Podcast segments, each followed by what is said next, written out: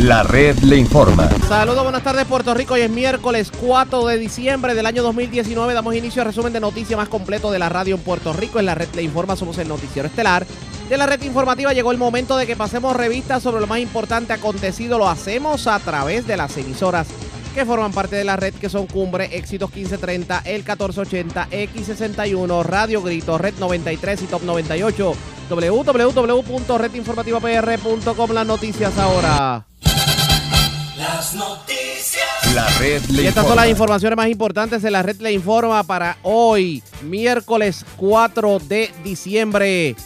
Con serios problemas, Victoria Ciudadana al día de hoy, a pesar de haberse entregado todos los endosos, la Comisión Estatal de Elecciones no los ha certificado como partido político. De paso, niegan que estén escogiendo sus candidatos a dedo, algo que muchos de sus líderes le cuestionaron el pasado otros movimientos políticos del país, mientras alcaldes del Partido Nuevo Progresista y el Partido Popular Democrático se alinean con sus respectivos candidatos a la gobernación. El alcalde de Jayuya dice que ahora va a apoyar al alcalde de Isabela Charlie Delgado para la gobernación por el PPD, mientras varios alcaldes del Partido Nuevo Progresista están coqueteando con dejar a Pierluisi arrollado para darle el apoyo a la gobernadora Wanda Vázquez. Advertencia del alcalde de Patilla, si no hay compromiso con su municipio, que no lleguen allí a buscar endoso votos. Y eso incluye a los candidatos a la gobernación, mientras todavía espera Patillas por los millones que se supone que llegarían para la reparación de carreteras y por los que se supone que llegarían para pagarle a los contratistas, admite el alcalde, que no han podido hacer los pagos desde María y cuestiona el que hayan dejado a mitad proyectos como la 181, la 7759, la 7740 e inclusive los postes de la PR53. Paro de 24 horas de los empleados de acueductos el próximo 11 de diciembre. Aseguran están tirando la corporación pública al desperdicio para justificar privatización. Nuevamente, el licenciado Orlando Aponte va al tribunal. El actual aspirante al escaño que hoy ocupa el nuevo progresista Urayoan Hernández insiste en que tanto Ricardo Rosselló como la ex primera dama no tienen derecho a escolta. Por fin, después de casi tres décadas, llegará el dinero para el llamado conector Sidra Calley. Este expreso conectaría a Sidra directamente con la autopista. Con quemaduras, mujer tras explotar estufa en residencia de Aguadilla. Vivo de milagro joven tiroteado mientras transitaba por carretera de Almirante en Vega Baja. Delincuentes tratan de asaltar residencia en Guaynabo. El dueño de la casa logra herir de bala a uno de estos y el otro logra ser arrestado. Se llevan sobre 17 mil dólares en vestimenta de modelaje y maquillaje de residencia en Levitown. También se llevan sobre 3 mil dólares en prendas y relojes de residencia en Barranquitas. Aparece menor dominicano que estaba desaparecido. El adolescente que estaba en la isla en intercambio deportivo había sido reportado como desaparecido. En condición de cuidado, dos damas que se volcaron en vehículo en medio de accidente en Arroyo. Y tras las rejas, el hombre que aló pelo de menor de 5 años y que agredió a su señora madre, hecho ocurrido en el sureste de Puerto Rico. Esta es la red informativa de Puerto Rico. Bueno, señores, damos inicio a la edición de hoy, miércoles, del Noticiero Estelar de la red informativa. De inmediato, las noticias están sumamente molestos. Los líderes y directivos de la organización Victoria Ciudadana, porque ellos alegan que a pesar de que ya entregaron todos los endosos que le exige la ley para convertirse en partido político, al día de hoy la Comisión Estatal de Elecciones no ha hecho nada. Y mañana vencen los endosos que ya ellos habían adquirido. Y obviamente, según la ley electoral, si la cosa se sigue atrasando, pues no podrían eh, postular candidatos antes del 30 de diciembre. Entienden que es una agenda por parte de la, de la Comisión Estatal de Elecciones para evitar que los candidatos de Victoria Ciudadana simplemente aspiren a un cargo electivo. Hoy, la licenciada Ana Irma Rivera Lacén, la directiva del movimiento de Victoria Ciudadana, también Alexandra Lúgaro, que es candidata a la gobernación, tuvieron una conferencia de prensa sobre el particular y esto fue lo que dijeron. Todavía no han sido validados para darnos la certificación. La tercera carta fue ahora en diciembre. Tampoco nos han contestado. No creemos que puedan seguir diciendo que la pregunta es prematura. La pregunta está sobre la mesa. Pero esto es mala intención. Preferíamos pensar que no es mala intención, creemos que es un problema que tiene la ley, pero le toca a la Comisión Estatal de Elecciones hacer la interpretación, para eso existe esta comisión. Si la ley tiene un problema, como ha pasado en otras ocasiones, le toca a la Comisión Estatal de Elecciones hacer la interpretación y darle los derechos adecuados a la entidad que le está haciendo la pregunta. Y están arrastrando los pies con eso. ¿No será que la reforma que, eh, que plantea Tomás Rivera Chat, este, precisamente para la- el asunto electoral, soluciona este tipo de cosas? Si eso fuera, sería todavía más desastroso, porque esa reforma ni siquiera está ahora mismo sobre la mesa, la tuvieron que dejar para la próxima sesión eh, eh, de la legislatura. E inclusive esa reforma estaría en cuestionamiento porque le quita derechos a entidades como el Movimiento Victoria Ciudadana en un mismo ciclo electoral. Así que no puede ser esa la, la situación. Pero lo cierto es que la Comisión Estatal de Elecciones nos obliga a tener que plantearle a las personas de Victoria Ciudadana y al pueblo de Puerto Rico que tenemos que recalendarizar lo que hemos estado anunciando sobre las próximas eh, asambleas de Victoria Ciudadana. No porque no querramos, sino porque al día de hoy, habiendo radicado todos los endosos necesarios en exceso, no nos han certificado. Pero eso es lo único que van a hacer ustedes.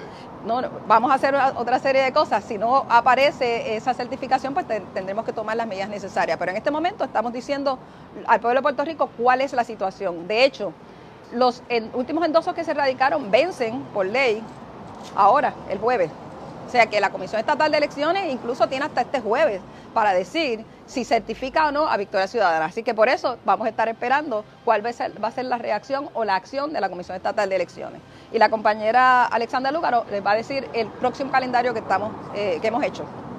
Buenos días a todos y gracias por comparecer en el día de hoy a tenor con lo que ha explicado la licenciada Naima Rivera Lacén, la incertidumbre en la que nos ha colocado la Comisión Estatal de Elecciones ante la inacción en contestar las distintas misivas que se le han cursado en los pasados meses. Hemos decidido ajustar el calendario conforme a ello y es importante que se le explique al país por qué se hace. Nosotros queríamos, y es una, una decisión de nuestra Asamblea, que sea la Asamblea Nacional la que escoja a los candidatos de Victoria Ciudadana. Eh, la ley electoral establece que se debe notificar cualquier proceso de selección alterno con 15 días de anticipación a llevarse a cabo dicho proceso. Nuestras asambleas estaban pautadas para comenzar desde los días 6 7 de diciembre para una asamblea nacional a llevarse a cabo el 14 de diciembre. Aún certificándonos hoy, ya no podríamos cumplir con esos 15 días que exige la ley electoral para anunciar dicho proceso. Por tanto, de ser certificados esta semana o la próxima, nos caería el proceso de asamblea durante el pleno periodo navideño e, incluso eh, fin de año. Posterior a eso sabemos que vienen los Reyes, fiestas de la calle San Sebastián y a tenor entonces con nuestra realidad cultural y política hemos tenido que ajustar el calendario para que las asambleas de distrito se lleven a cabo el 25 y 26 de enero y la Asamblea Nacional moverla para el primer fin de semana de febrero. Esto, como pueden ver, pues trastoca significativamente el plan de trabajo de nuestro movimiento. Sin embargo, para que los procesos tengan legitimidad debemos contar con esa certificación por parte de la Comisión Estatal de Elecciones y al momento la misma no se ha producido. Todos estos calendarios los estaremos publicando, incluyendo la extensión del periodo de erradicación de candidaturas para personas, candidatos y candidatas que aspiren a formar parte de este movimiento, sepan que tienen hasta el 15 de diciembre para presentar la totalidad de documentos ante el Comité de Cualificación y Evaluación de Candidatos para que puedan participar de los próximos comicios de este movimiento. Sí, y todo esto es parte de las preguntas, como bien acaba de explicar la compañera Lugaro, de las preguntas que tiene que contestar la Comisión Estatal de Elecciones y que le estuvimos eh, diciendo y advirtiendo desde octubre, porque como ella bien explica, al tener que cambiar el calendario, cambian las fechas que dice la ley electoral que habla sobre diciembre como las fechas límite. Y le estuvimos preguntando y diciendo que en el caso de Victoria Ciudadana necesitábamos una extensión, una prórroga o una interpretación a favor de eh, los derechos de nuestra entidad y los derechos de las personas que van a ser electoras. Señora Lugaro, la Asamblea es soberana. Eso es así.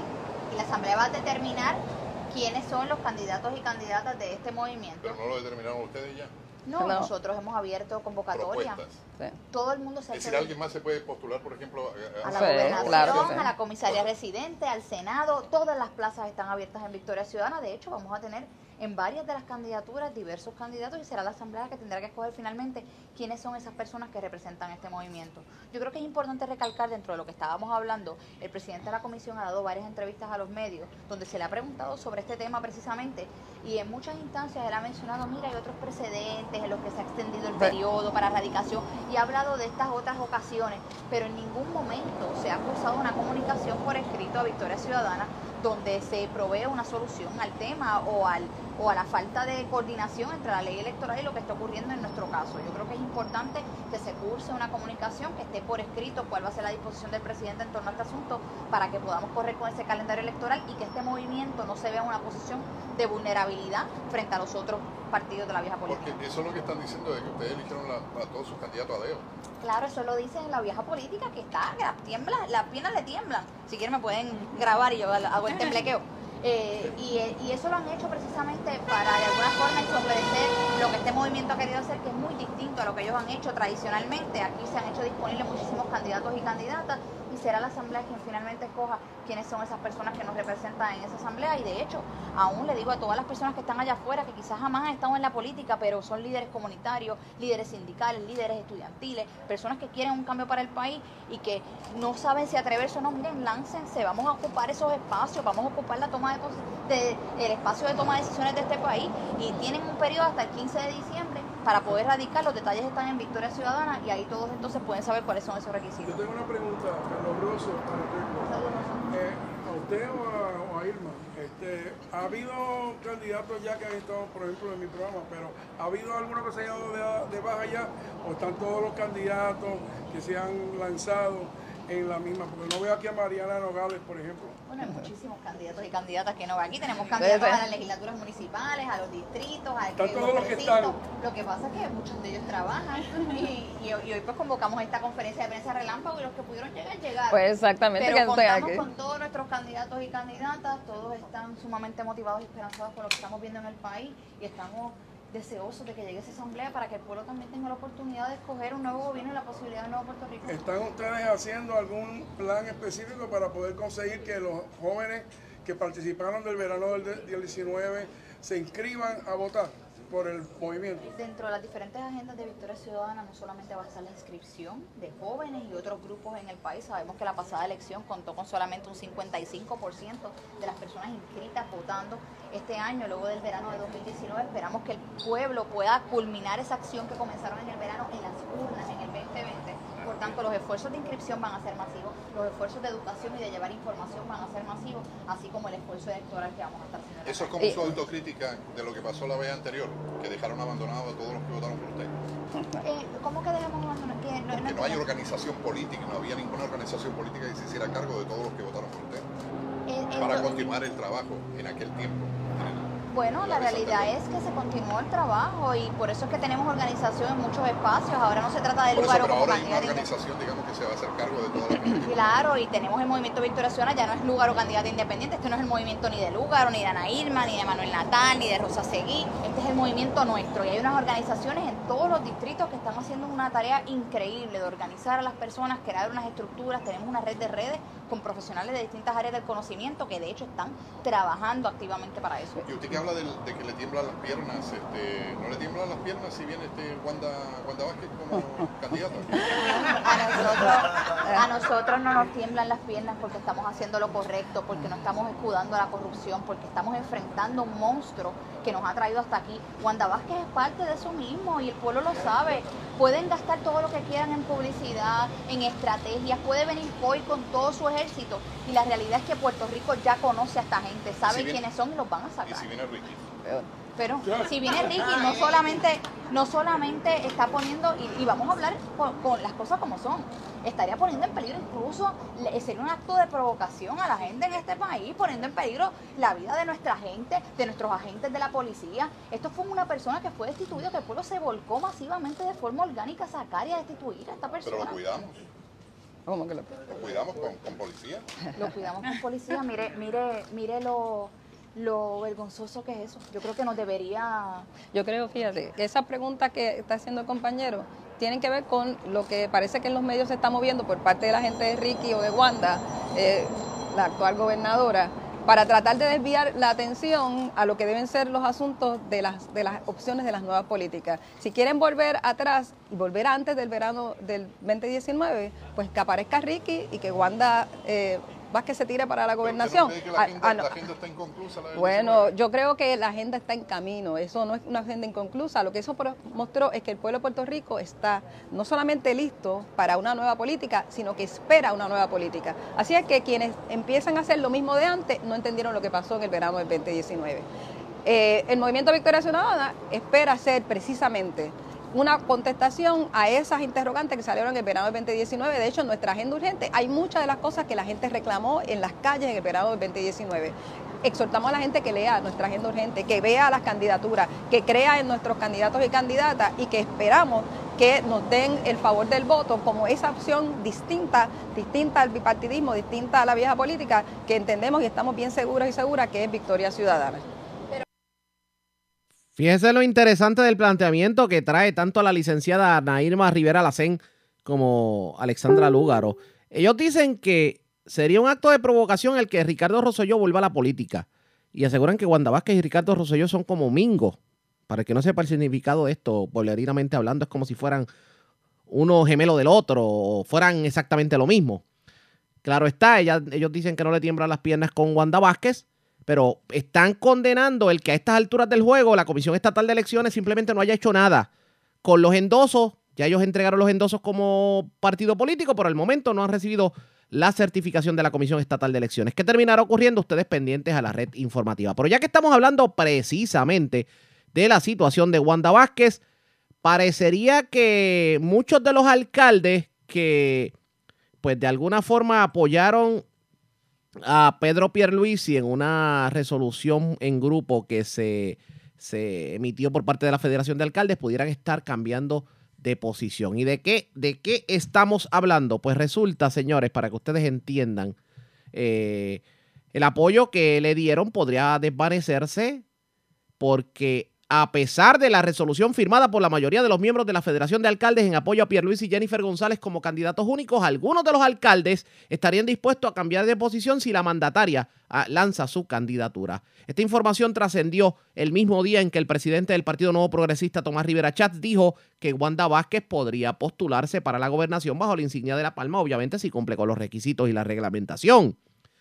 Varios de estos alcaldes ya han llamado a la gobernadora inclusive para expresarle que aunque habían firmado la resolución, si ella decide tirarse, el panorama podría cambiar. Y se dice inclusive que uno de los más poderosos alcaldes del país, que es el alcalde de Bayamón, Ramón Luis Rivera, pudiera ser uno de los líderes que encabece el movimiento para apoyar a Wanda Vázquez. Ya lo había hecho el alcalde de San Sebastián, Javier Jiménez, ya lo había hecho el alcalde de Ceiba, Angelo Cruz, ya lo había hecho el alcalde de Barranquitas, Elios Colón Blanco, así que hay que ver qué va a ocurrir con el restante de los alcaldes y cómo se pone la política en cuanto al Partido Nuevo Progresista. En cuanto al Partido Popular Democrático, hoy trasciende que el alcalde de Jayuya se alineó a Charlie Delgado Altieri. Con él vamos a estar hablando en la segunda hora de programación, pero antes, hagamos lo siguiente. Presentamos las condiciones del tiempo para hoy. Señores, vamos de inmediato al informe sobre las condiciones del tiempo. Ayer se rompió el récord de calor en Puerto Rico. Llegó a 93 grados el termómetro.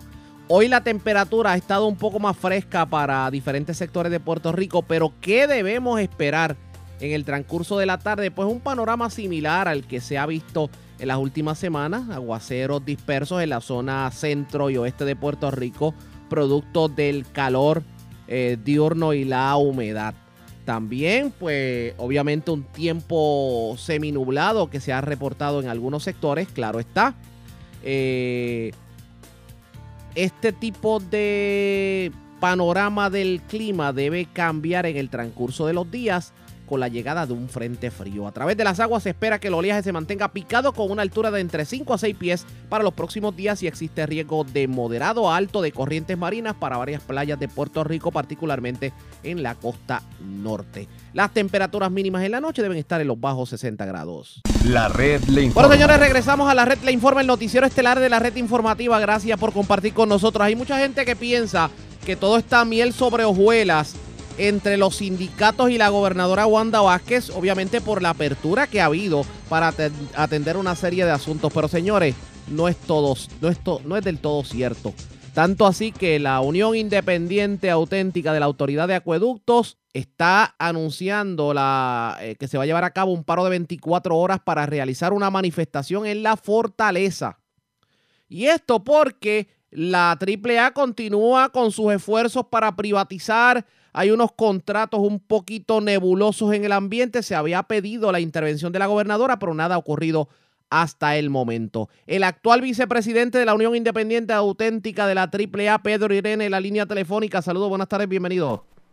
Saludos, buenas tardes a ti, a a todos los radios escucha. Gracias por compartir con nosotros. Bueno, estamos viendo que hay paro de 24 horas y esto parecería que el fantasma de la privatización no lo saca ni Wanda Vázquez, por lo que vemos. Mira, que la política de la gobernadora en, este sentido ha sido continuar con lo que Ricardo Rosselló eh, comenzó. No ha habido una revisión de estos proyectos, ni aún con los señalamientos serios eh, que nosotros hemos hecho y que algunos programas de televisión eh, han sacado a la luz pública sobre las serias irregularidades que denuncian eh, las mismas compañías que participaron del proceso de licitación eh, para la privatización de las agencias comerciales y los cambios de contadores en la autoridad. O sea, tenemos una compañía como Blue Water, que fue una de las que participó, que se retira y envía un documento escrito diciendo que hay serias irregularidades en el proceso, que ellos se van a retirar porque ellos no van a validar con su presencia un proceso amañado. Y aún así, eh, el proceso ha continuado. Eh, para favorecer a una compañía que ha tenido serios problemas en, en, América Latina, eh, como hay IBT, que es la única que queda, porque también la otra, que era Suez, que era la matriz de ondeo, eh, que estuvo aquí ya en una privatización acueducto, Suez se retiró también del proceso. y este proceso no transparente, amañado, que se ha llevado a cabo, pues eh, continúa viento en popa con una compañía que tiene serios señalamientos por incumplimiento de contrato, eh, inclusive eh, por pagar viajes de algunos funcionarios en Panamá eh, y de familiares, un poco, ¿no? con temas de corrupción. Y sin embargo, en Puerto Rico, pues la traen como la gran cosa y como que va a ser la entidad que le va a cambiar el curso y va a a reducir el agua no facturada. Dicho sea de paso, esta compañía ni siquiera ha trabajado un proyecto de agua, lo que se dedica son proyectos de construcción, principalmente de hospitales. Que obviamente el remedio pudiera ser peor que la enfermedad y, y pues hay cosas que uno no entendería por qué este afán del gobierno de privatizar y contratar compañías que a la larga va a ser más caro el proceso cuando con personal de la propia autoridad se pueden hacer los trabajos de manera más costo efectiva. Ciertamente, definitivamente el, remedio va a ser peor que la enfermedad. De eso que no le quepa duda al país. El remedio va a ser peor porque esta compañía, inclusive en Panamá, le tuvieron que detener el pago de un millón de dólares porque no cumplió con el contrato, con, con los contratos que tiene de construcción allí. Esta compañía tiene señalamientos en Panamá de que no le paga el salario a los empleados panameños. Eh, y, nos sorprende que la gobernadora, que ha dicho que va a revisar eh, todo lo que no sea transparente, eh, no haya hecho nada, no haya movido un solo dedo para detener una, una barbarie como esta que quieren cometer la autoridad. ¿Y la, la idea de llevar la manifestación a la fortaleza responde a qué? ¿Qué ustedes pretenden lograr con la gobernadora?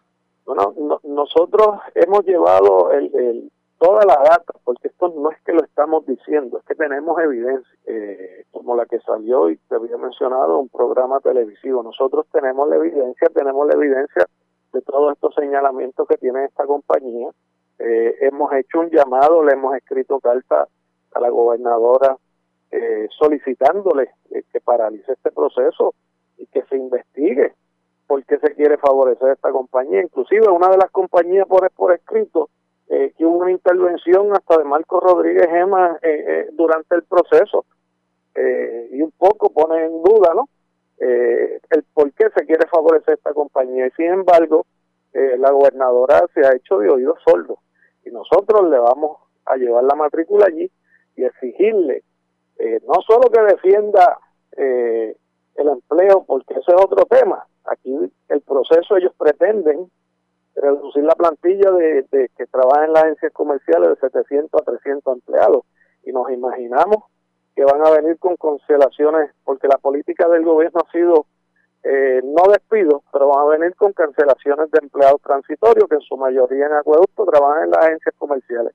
Y una cancelación de un contrato de un empleado transitorio, pues no se ve como un despido, sino meramente cancelamos un contrato. Así que hasta eso preveemos que van a haber despidos a través de cancelaciones de contratos en acueducto y la gobernadora no ha movido un solo dedo con todos los señalamientos serios que se han hecho por las compañías que participaron en el proceso, por los señalamientos serios que se han hecho por la, la corrupción y los incumplimientos que ha tenido esta compañía en otros países y que se permita que llegue a nuestra isla como si viniera a solucionar el problema una compañía que no ha trabajado nunca en un proyecto de agua en ninguna parte del mundo. ¿Cómo está la autoridad de acueductos al día de hoy en cuanto a infraestructura, en cuanto a vehículos y en cuanto a personal? ¿Qué me dice? Mira, eh, acueductos, eh, obviamente con todas las medidas, y vamos primero al personal, con todas las medidas de austeridad que ha tomado el gobierno de recorte de beneficios y de derechos de los trabajadores, muchos trabajadores han optado y, es, lamentable porque son trabajadores diestros, ¿no? Que acueducto el gobierno invirtió en preparar a ese trabajador, han optado por renunciar y, irse a trabajar a los Estados Unidos donde se ganan mucho más dinero de, lo que se gana aquí. Aparte de los problemas para reclutar personal, porque pues con el salario mínimo que se paga, personas que tienen licencia como los peritos electricistas, los operadores de planta, pues es difícil reclutarlos porque el salario eh, aquí se comienza al mínimo, el salario es tan bajo que no, no quieren venir a trabajar la autoridad. Esa es una. En cuanto a equipo de vehículos, eh, la flota, nosotros no tenemos ni vehículos ni equipo. No para el, eh, la temporada de huracanes, cuando comenzó, yo hice un señalamiento, todavía yo era presidente de la Unión, hice un señalamiento de que si había una emergencia, la respuesta no podía ser la misma porque no teníamos ni equipo y vehículos. Eh, y en cuanto a las instalaciones, eh, ciertamente las plantas nuestras sufrieron serios daños y muchas de ellas eh, están en las mismas condiciones que como si el huracán hubiese acabado de pasar, porque no ha sido reparada. Así que la situación en acueducto no es la mejor. Obviamente se ha podido mantener el sistema porque los empleados que estamos estamos comprometidos con nuestra gente, con nuestros hermanos puertorriqueños en brindar un servicio de calidad, pero las condiciones no son las mejores. ¿Y verdaderamente se puede trabajar en una corporación pública con las formas en que se está pues manejando todo, que simplemente parecería, digo, usted me disculpa, pero por lo menos la percepción que está dando todo es de que están tirando la, a la autoridad de acueductos al desperdicio para justificar una privatización ciertamente la han abandonado para, para exactamente lo que ha pasado en la Autoridad de Energía Eléctrica. Abandonaron el sistema para justificar eh, una privatización y lo mismo han hecho en la autoridad. De hecho, aquí no se compró vehículos y nosotros después que hicimos el señalamiento, cuando comenzó la temporada de huracanes, en una conferencia de prensa, entonces la autoridad mandó a adquirir, eh, me parece que 75, 100 vehículos eh, nuevos que todavía al día de hoy que yo sepa no, no se han entregado en su totalidad, se han entregado algunos en algunas áreas. No pinta bien definitivamente. Vamos a ver qué ocurre. Gracias por haber compartido con nosotros. Buenas tardes. Gracias a ustedes. Buenas tardes. Ya ustedes escucharon, era Pedro Irene, el ahora vicepresidente de la Unión Independiente Auténtica de la Autoridad de Acueductos y Alcantarillados. Obviamente se está decretando el paro eh, de 24 horas para el próximo 11 que terminará ocurriendo pendientes a la red informativa. La red le informa. A la pausa cuando regresemos el licenciado Orlando Aponte vuelve al tribunal reclamando que no tienen derecho a escolta tanto, tanto Ricardo Rosselló como la ex primera dama Beatriz Areizaga. Hablamos con él luego de la pausa. Regresamos en breve.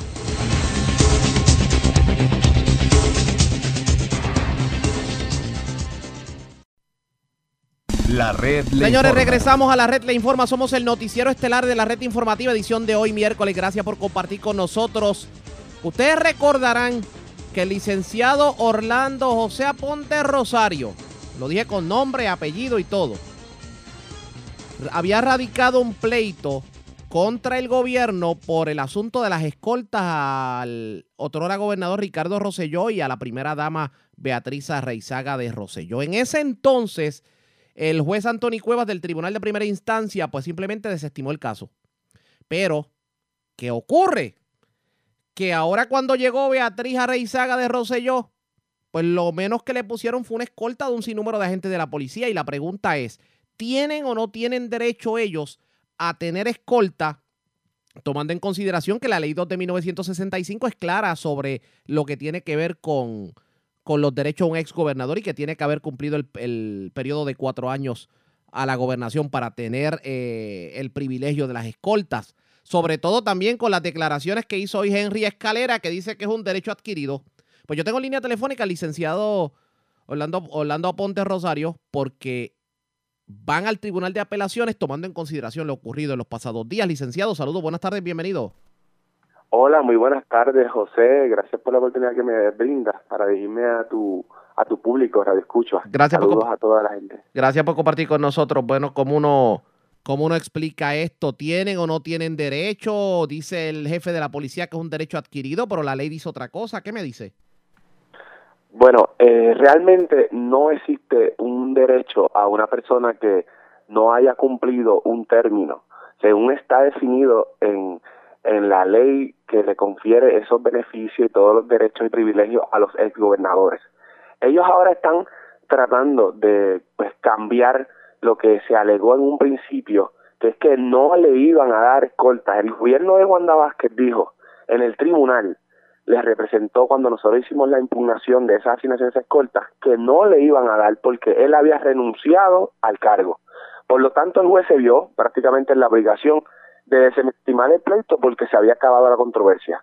Ahora quieren darle un virazón de 180 grados y quieren decir que esto fue un derecho adquirido. Están comparándolo con los casos que eh, recordará cuando el ex gobernador, ese sí era un ex gobernador, que era Carlos Romero Berceló, y el ex gobernador Rafael Hernández Colón impugnaron una actuación ejecutiva que hizo el, el ex gobernador eh, Aníbal Acedo Vilá que les retiraba las escoltas. Entonces ellos impugnaron eso y como estas personas llevaban décadas, décadas, utilizando las escoltas que le habían sido conferidas, pues el tribunal sí le garantizó esos derechos a estas personas que habían cumplido con esos términos en varias ocasiones, porque sabemos que ellos tuvieron más de eh, ocho años eh, en diferentes momentos, ¿verdad? Pero todos cumplieron con sus términos y nunca renunciaron. Ellos ahora Henry Calera quiere comparar el caso que llevó eh, el señor, el difunto, ¿verdad? Hernández Colón y Carlos Romero Barceló, pero no es comparable porque eh, en ningún momento renunciaron y ellos sí cumplieron con lo que es la definición de un exgobernador. Y en este caso, sí, de, de, alguna manera, el propio gobierno derrotó el argumento que fue lo que provocó que Antonín Cueva simplemente desestimara la demanda al inicio. Correcto, a, a mí me da mucha, mucha pena, yo lamento mucho que este asunto se pudo haber dilucidado en sus méritos en aquel momento, que fue en agosto, tan pronto nosotros nos enteramos de que había habido, había, habían el, ¿verdad? el renunciante gobernador, el gobernador saliente, hizo una solicitud a Pedro Pierluisi para que le concediera esos privilegios, esos beneficios de tener unas personas que le estén dando seguridad en su carácter personal, lo sacaron fuera de Puerto Rico, gastos pagos, transportación, y ellos le presentaron al FBI unas supuestas amenazas que supuestamente le han hecho a la, familia, y el FBI determinó mediante carta el 16 de agosto que ninguna de esas querellas tenía base, tenía fundamento, que no eran procesables. A mí me da mucha pena que ahora ellos estén agarrándose de un argumento ficticio diciendo que hay unas supuestas amenazas que se van a investigar, cuando ellos saben que desde agosto el FBI le dice al, al secretario del Departamento de Seguridad Pública, el Metroman, Mire, esa, esas alegadas amenazas son todas infundadas, esos son inexistentes. Aquí no hay ninguna amenaza que el FBI pueda procesar. Por lo tanto, la gobernadora determina, cuando recibe obviamente pues nuestra demanda, nuestra impugnación de demandamos, quitarle las escoltas. Cuando nosotros llegamos a la vista en el mes de septiembre, pues el Departamento de Justicia le dice al juez pues aquí ya no hay controversia porque lo que está solicitando el demandante es que nosotros le quitemos la escolta y nosotros no, ya se las quitamos, nosotros no se las vamos a dar. Pues el caso termina ahí. Y ahora pasa, no, no, no ha venido todavía final y firme y ya ellos están ahora dando un virazón y están diciendo No, nosotros sí le vamos a dar escolta y ellos ya adquirieron esos derechos, pero es que ellos no, no estuvieron por décadas con escoltas, como pasó con Hernández Colón y como pasó con Romero Barceló. Ellos renunciaron a ese cargo, por tanto renunciaron a todos los privilegios, beneficios que rodean eso. Nosotros nos vimos la obligación de ir al Tribunal de Apelaciones para que el Tribunal de Apelaciones evalúe los méritos de nuestro de nuestros planteamientos y de sentencia declaratoria y no se sigan erogando fondos públicos para fines exclusivamente privados. La escolta que se le dio a la primera dama en estos días, ¿la, la califica de exagerada? Aparte de que no tienen derecho a, ¿la califica de exagerada? Sinceramente, como, como ciudadano, yo me siento indignado. Yo, como tú sabes y sabe el público, yo soy un abogado de profesión, llevo más de 12 años, yo conozco la ley y antes de hacer cualquier planteamiento legal, pues yo lo analizo, lo estudio y no voy a estar argumentando algo que yo sé que no es correcto. Pero aparte de eso, ¿verdad? Como ser humano, como ciudadano, a mí me indigna saber que, por ejemplo, eh, yo soy de Barranquita y en el distrito de Barranquita, donde está el cuartel de Ayales, no lo cerraron, cuando allí apenas lo que eran dos, tres, cuatro policías y por lo menos le daban seguridad, patrullaje, investigaban querellas, daban servicios a muchas comunidades. En Barranquitas apenas, a veces lo retenen, en Orocovi, tienen dos, dos policías en un turno, máximo cuatro. ¿Cómo es posible que se le permita a una persona que no ostenta ningún cargo, no tiene ninguna función pública, como es la, la señora Beatriz Rosselló, que, que esté por ahí paseándose con ocho escoltas, con guaguas, transportación, como si fueran monarcas? Eso a mí me indigna y me molesta. Por eso es que voy a ir hasta las últimas consecuencias para defender al pueblo y que no se sigan desperdiciando dinero y se estén burlando de la gente decente y que realmente para algunas cosas hay que recortar, para algunas cosas hay que votar, para algunas cosas hay que hacer ajustes los más, los más necesitados, pero los que se burlaron, le dieron la espalda al pueblo, quieren seguir sirviéndose como si fueran monarcas y riéndose en la cara del país. Eso a mí me indigna por eso creo que es sí es exagerada, es innecesaria, ellos lo saben, ni siquiera hay una querella, ni siquiera hay.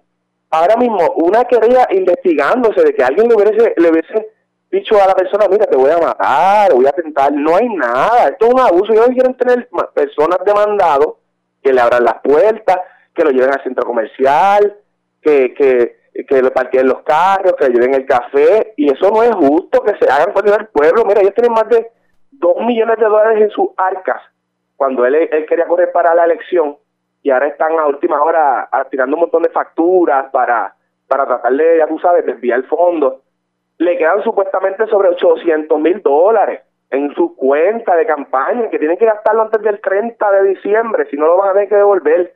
Pues usen ese dinero para pagarse su propia seguridad privada si es que ellos lo interesan, pero no le estén quitando fondos, recortes, donde se necesitan para estas cuestiones exclusivamente privadas. Esa es nuestra molestia. Tiene eh, su experiencia legal, le dice que el, el intento ante el apelativo tiene, digamos, futuro positivo, legalmente hablando? Pues mire, sinceramente, eh, como esto, esto es algo que yo estoy haciendo pro bono, esto yo no estoy cobrando, nadie me da un centavo, esto se gasta porque yo tengo que pagar unos sellos, unas copias, un tiempo, yo tengo que dejar de coger algunos casos por estar atendiendo estos asuntos. Si yo entendiera que esto no tuviera eh, un mínimo de probabilidad o que la razón, el derecho la justicia no me, no me estuviera respaldando, yo no estuviera haciendo esto. Yo estoy convencido de que cuando los jueces analicen esto, vean lo que es la única definición, la única ley que define lo que es un exgobernador, es esta ley número 2 del, de marzo de 1965. Eh, aquí no hay espacio para interpretación. Cuando le dicen ahora, a última hora, no, eso es un derecho adquirido, pero no le dicen al pueblo, no le dicen a la prensa, adquirido por qué o sea, yo estoy loco por ver el argumento del Procurador General o el Departamento de Justicia cuando trate de justificar que este señor adquirió ese derecho, pero en base a qué ley? No hay una ley que no sea esta ley de los exgobernadores que define lo que es un exgobernador. No hay ningún tipo de legislación, orden administrativa, nada que diga que este tipo de personas, por meramente haber juramentado como, como gobernador en algún momento, tiene derecho a escoltas el resto de su vida. Es bien fácil decir así a lo eh, a lo loco, porque hay que decirlo de esa manera. No, es un derecho adquirido, ok, pero los derechos se adquieren en base a una legislación. Nunca vas a escuchar a la Escalera o al Departamento de Justicia, a nadie decir, eh, en base a esta ley, que no sea la de la ley 2, que es la única que define lo que es gobernador, en base a esta legislación, en base, se adquirió este derecho porque no existe. Ellos están haciéndolo en el vacío. Ellos quieren decir, como nosotros estamos en el gobierno, nosotros hacemos lo que nosotros nos dé la gana con los recursos del pueblo. Y eso no va a poder prevalecer en un tribunal de justicia. Por eso yo estoy convencido cuando ellos analicen, los jueces, son tres jueces preparados, serios, ¿verdad? No son políticos y van a verificar lo que dice la ley y van a ver que él no cumple y van a van a revocar la determinación del tribunal de instancia que dijo que esto se tornó académico, porque se va a dar cuenta que no es académico, que realmente hay una controversia que tiene que ser resuelta. Vamos a ver qué ocurre en este sentido. Aprovecho que lo tengo en línea telefónica y le pregunto, el próximo domingo 15 de diciembre, Carmen Yolín Cruz va a anunciar su candidatura a la gobernación, la va a hacer oficial nada más y nada menos que en Barranquitas. ¿Usted va para allá?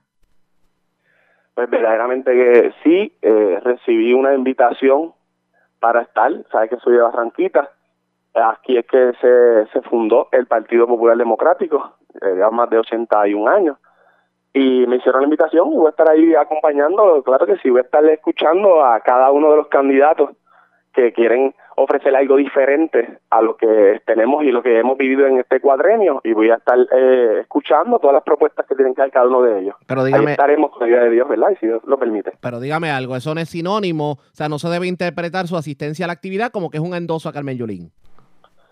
Es correcto. Yo creo que el Partido Popular, cualquiera de los aspirantes que hay, representan eh, mucho más, ¿verdad? De lo que de lo que puede representar el partido eh, incumbente, el PNP. Así que eh, en este momento, como cualquier otro ciudadano, eh, estoy escuchando a ver qué es lo que tiene que decirle Carmen Yulín, lo que tiene que decir Eduardo Batia, lo que tiene que decir Zaragoza. De hecho, en el día de ayer, Zaragoza estuvo en Barranquita visitando al pueblo y también estuvimos acompañando, escuchando sus propuestas igualmente que Charlie Delgado Altieri. Eh, lo estoy, como todos los ciudadanos, escuchando lo que tienen que ofrecerle a la gente de la montaña, a la gente de lo que es Barranquita, Pillar, y Cuamo, toda la gente que yo, que yo deseo representar y que yo deseo que, les vaya bien, que tengan calidad de vida, que tengan ese progreso y eh, que yo entienda que, en efecto tiene un compromiso real con la gente, pues ese eventualmente vamos a estar anunciando que vamos a estar respaldando. Vamos a ver qué ocurre. Gracias por haber compartido con nosotros. Buenas tardes. Muchas gracias, muy buenas tardes, saludos a toda la gente. Sabes que estamos siempre a la disposición de comunicar y orientar cualquier cosa que podamos ayudar. Que tengas muy buenas tardes, muchos saludos. Igual a usted también, el licenciado Orlando Aponte a la pausa. Regresamos en breve con más en esta edición de hoy miércoles del Noticiero Estelar de la Red Informativa.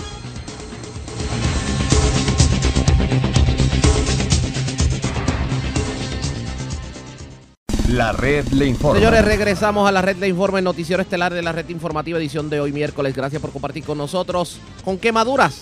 Sur, eh, pues ese fue el resultado de un incidente ocurrido en una residencia de Aguadilla. Aparentemente una dama iba a encender la estufa y la estufa, pues hubo algún tipo de explosión que le causó pues las quemaduras. Vamos a la comandancia de Aguadilla con Yaritza Montalvo, oficial de prensa del uniformado. Nos tiene detalles en vivo. Saludos, buenas tardes. Saludos, buenas tardes, Arriaga, a ti, a todos los radios escucha. Como bien dijiste, un incidente desgraciado fue reportado a las 11 y 13 de la noche de ayer en el barrio Borinque, en el sector La Playuela del municipio de Aguadilla, donde resultó con quemaduras en diferentes partes del cuerpo Miriam López López, de 53 años y residente de dicho lugar. Según se indicó, López López se disponía a encender la estufa de su residencia, originándose una explosión con los resultados antes mencionados. La perjudicada fue transportada al Hospital Buen Samaritano de Aguadilla, donde el doctor Mario García indicó que esta sería referida al Centro Médico de Río Piedras para evaluación correspondiente, desconociéndose mayores detalles de la condición de esta. Fue el agente José Ortiz del Distrito Policiaco quien investigó la querella supervisado por el sargento Juan B. Valentín. Esas son todas las novedades más sobresalientes que tenemos en nuestra área policíaca de Aguadilla. Este es oficial de prensa, la gente de Yaritza Montalvo. Buenas tardes. Y buenas tardes por usted también. Gracias, era Yaritza Montalvo, oficial de prensa de la policía en Aguadilla de la zona noroeste. Vamos al norte de Puerto Rico. Desconocidos se llevaron cable de la compañía Claro del barrio Buenavista en Morovis. Además, recordarán ustedes un menor eh, de nacionalidad dominicana que se encontraba en Puerto Rico en medio de un intercambio deportivo y que había desaparecido de un hotel de la zona norte de Puerto Rico. Pues este menor fue encontrado. De hecho, aparentemente estaba con su padre, que su padre simplemente lo retenía y no quería eh, que el menor regresara a la República Dominicana. El Malvarado, oficial de prensa de la Policía en Arecibo, con detalles. Saludos, buenas tardes. Sí, buenas tardes. Señoras, de la tarde de ayer se reportó el hurto de cable en la carretera 6634 del barrio Buenavista en Morovis. Según informó el creyente Luis Pantoja del Valle, que alguien se apropió o se hurtó 250 pies de cable eh, pertenecientes a la compañía Claro con un valor de 5 mil dólares aproximadamente. Investigó preliminarmente la agente Noel Santiago del distrito de Morovis y referido a la división de propiedad del Cuerpo de Investigaciones Criminales del área de Arecibo, quienes continuarán con la investigación. También en el día de ayer, en horas de la mañana, informó el agente Oscar Umaña de la División de Homicidio del Cuerpo de Investigaciones Criminales del área de Arecibo que fue localizado el menor Chelsea Robert Alexis, de 12 años. Este residente de República Dominicana. Esto en horas de la noche del lunes, en un guardia de seguridad, eh, eh, localizó al menor en un puesto de gasolina en Plaza Escorial del pueblo de Carolina. Este localizó al menor y se comunicó con el cuartel de Carolina. El menor se encuentra en buen estado de salud y la, lo, la, los agentes del cónsul dominicano se hicieron cargo del menor. Eso es todo lo que tenemos por el momento. Que tengan todos buenas tardes. Y buenas tardes para usted también. Gracias, era el Malvarado, oficial de prensa de la Policía en Arecibo. De la zona norte vamos a la zona metropolitana y zona centro-norte del país. Porque, señores, dos asaltantes entraron a una residencia en Guainabo. El dueño de la residencia repele el asalto y hiere de bala a uno de los asaltantes. El otro pudo ser detenido. Además, en condición estable y vivo de milagro se encuentra un joven que fue tiroteado mientras transitaba por una carretera de Vega Baja. Y también, señores, delincuentes cargaron con sobre 17 mil dólares en maquillaje y vestimenta de modelar de una residencia en Levitown. Vamos a la comandancia de Bayamón. Wanda Santana, oficial de prensa de la policía en Bayamón, nos tiene detalles en vivo. Saludos, buenas tardes. Buenas tardes para usted y para todos los oyentes. ¿Qué información tenemos? Bueno, en el día de hoy se suscitó un escalamiento con herido de bala en el área de Guaynabo. A eso de las 2 y 34 de la madrugada se reportó un escalamiento en una residencia en la carretera 834, sector Maldonado, varios senadora en Guaynabo. De la información se recibió una llamada mediante el sistema 911 alertando sobre dos individuos, uno identificado como Alexander Lebrón Negrón de 18 años y el otro un menor de 16 años, quienes alegadamente se encontraba en el interior de una residencia. Estos fueron sorprendidos por Jovan López, dueño de la misma, quien les da el alto y Lebrón Negrón continúa hacia él. López le realiza un disparo ocasionándole una herida en el área de la pierna derecha. Se informa que Alexander Lebrón fue transportado al Hospital Centro Médico de Río Piedras en condición estable y el menor de 16 años se encuentra bajo la custodia de los agentes de la policía. El agente Giovanni Morán, adscrito al distrito de Guaynabo, se hizo cargo de la investigación junto al agente Luis Ortiz de la División de Homicidios del Cuerpo de Investigaciones Criminales de Bayamón. Por otro lado, en el día de ayer, en el área de Vega Baja, se reportó a eso de las seis y 44 de la noche una agresión grave en la carretera 160, sector Aldea, barrio Almirante Sur, en Vega Baja. De la información, alega José Ramos que mientras transitaba por la carretera, en su vehículo manda proteger individuos en el vehículo en cual él no puede describir, le realizaron varios disparos, resultando con heridas de bala en diferentes partes del cuerpo. Fue transportado por un familiar al hospital Wilma Vázquez y posteriormente transportado al Centro Médico de Red Piedra en condición estable. El agente Gilestra Rodríguez, aquí televisión de homicidios, se hizo cargo de la investigación. Y un escalamiento fue reportado en la tarde de ayer en el área de Levitown, a eso de las 4 y 25 de la tarde se reportó escalamiento en, el número 1006 en Levitown. De la información preliminar, alega Gladys García que alguien le ocasionó daños al portón y puerta posterior del lugar, logrando acceso al mismo y apropiarse de vestimenta para modelar, artículos de belleza, productos para el cuidado del cabello y artículos de oficina. Todo esto con un valor aproximado de 17.150 dólares. El agente Jaime Martínez del precinto de Levittown se hizo cargo de la investigación. Gracias por la información. Buenas tardes. Gracias, buenas tardes para todos. Gracias, era Wanda Santana, oficial de prensa de la policía en Bayamón. Nos quedamos en la zona metropolitana porque no fueron uno ni dos, seis vehículos. Fueron hurtados por desconocidos en diferentes puntos de la zona metropolitana. Y es Israel Arroyo, oficial de prensa de la policía en el cuartel general, quien nos trae detalles. Saludos, buenas tardes. Saludos, muy buenas tardes. Como bien mencionaste, se reportaron varios incidentes de hurtos de autos eh, durante el día de ayer en San Juan. El primer incidente ocurrió a las 2 y 26 de la madrugada, cerca del edificio número 50 de Residencial Nemesio Canales, según informó el perjudicado, que cuando se disponía a buscar su auto, luego de una semana de dejarlo estacionado, no lo encontró. El auto fue descrito como un Chevrolet Cavalli de color blanco del año 2000. Un segundo hurto se reportó a las 9 y 6 de la mañana en la calle Rafael Lamar, en la extensión Roosevelt en Atorrey. Allí se hurtaron una guagua Hyundai Tucson color anaranjada del año 2018. A eso de las 10 de la mañana se registró otro auto en la calle Soldado Ulises, según informó la perjudicada. Alega que cuando se disponía eh, a llevar a la escuela a su hija, se percató que alguien hurtó su guagua Hyundai Tucson color gris del año 2018 con la tablilla JBS 365. A eso de las 4 y 10 de la tarde se reportó otro incidente en el estacionamiento de la estación Martínez Nadal del tren urbano. Eh, allí se una Kia Sportage color gris del año 2019. El quinto incidente de hurto se ocurrió en el, en el condominio Las Camelias a eso de las 5 y 8 de la tarde de ayer. Allí hurtaron un Mitsubishi Mirage color blanco del año 2017. Y el último y sexto incidente de hurto de auto fue reportado a las 11 y 23 de la noche en la avenida Wilson, en Condado, San Juan. Allí soltaron un Hyundai en color blanco de 2019 con la tablilla GJZ018.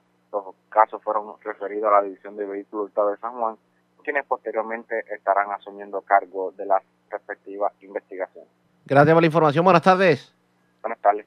Israel Arroyo, oficial de prensa de la policía en el cuartel general del ámbito policíaco en nuestra segunda hora de programación. Pero antes de ir a la pausa, identificar nuestra cadena de emisoras en todo Puerto Rico, vamos a noticias internacionales con la voz de América.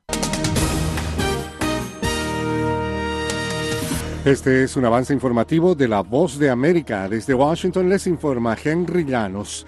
La investigación de juicio político al presidente Donald Trump avanza hoy miércoles a la Comisión Judicial de la Cámara de Representantes de Estados Unidos.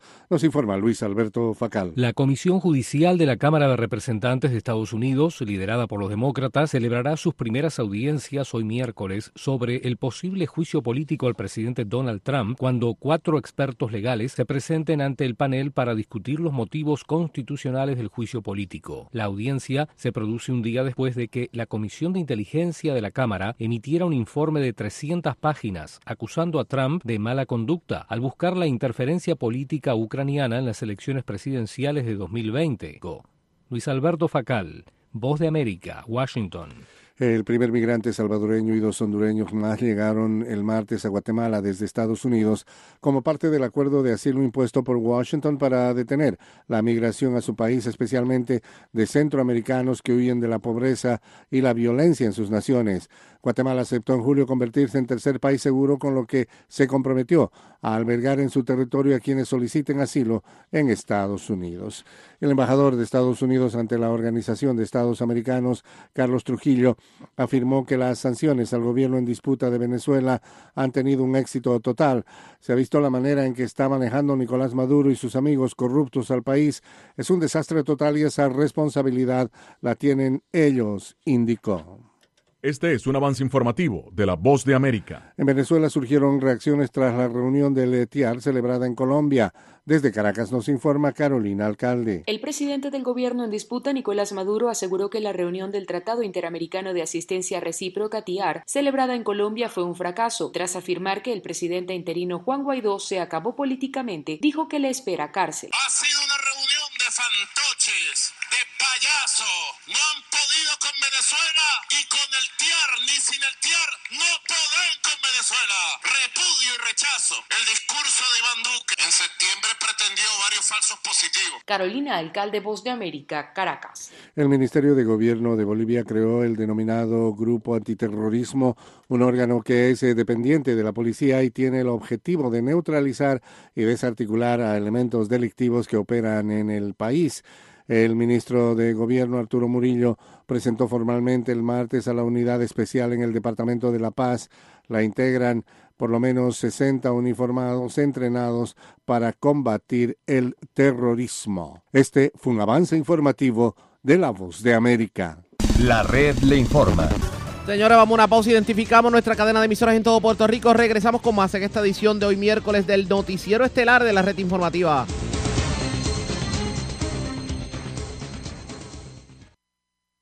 La red le informa.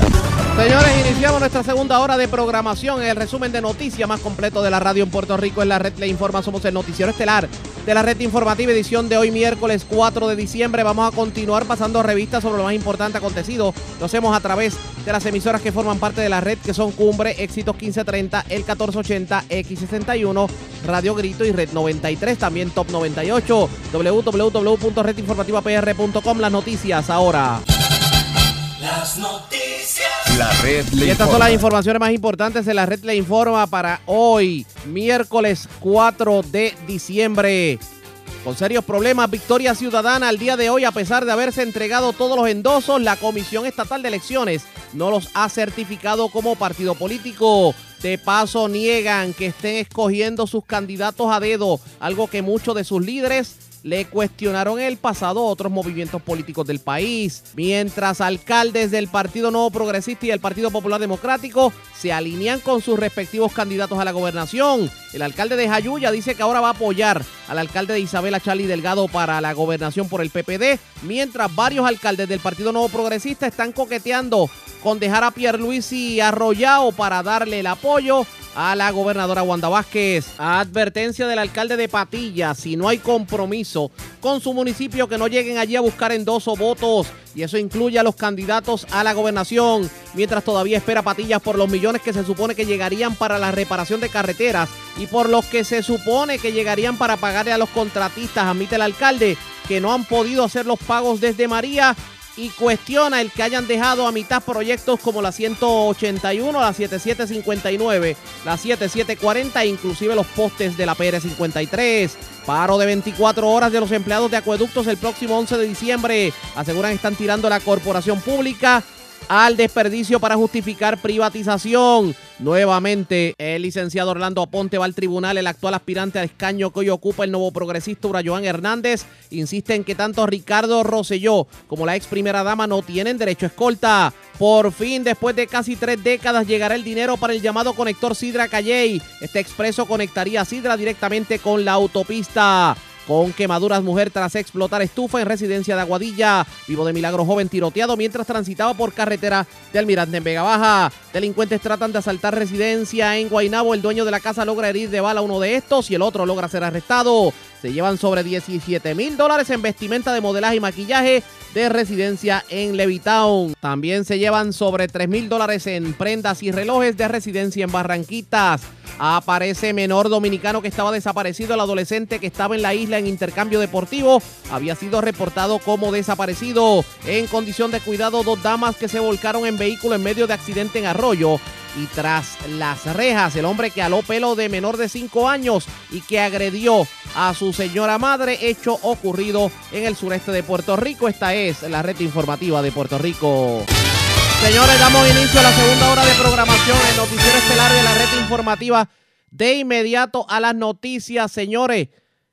¿Habrá llegado por fin el dinero que hacía falta en el municipio de Patillas para lograr reparar todos los lugares que se vieron afectados por María en los pasados dos años y que se le pueda pagar a los, a los contratistas?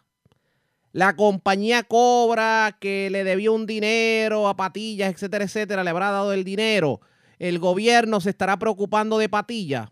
Son preguntas que han quedado en el tintero en los últimos meses. Y yo tengo a Norberto Soto, el alcalde de Patillas, en línea telefónica.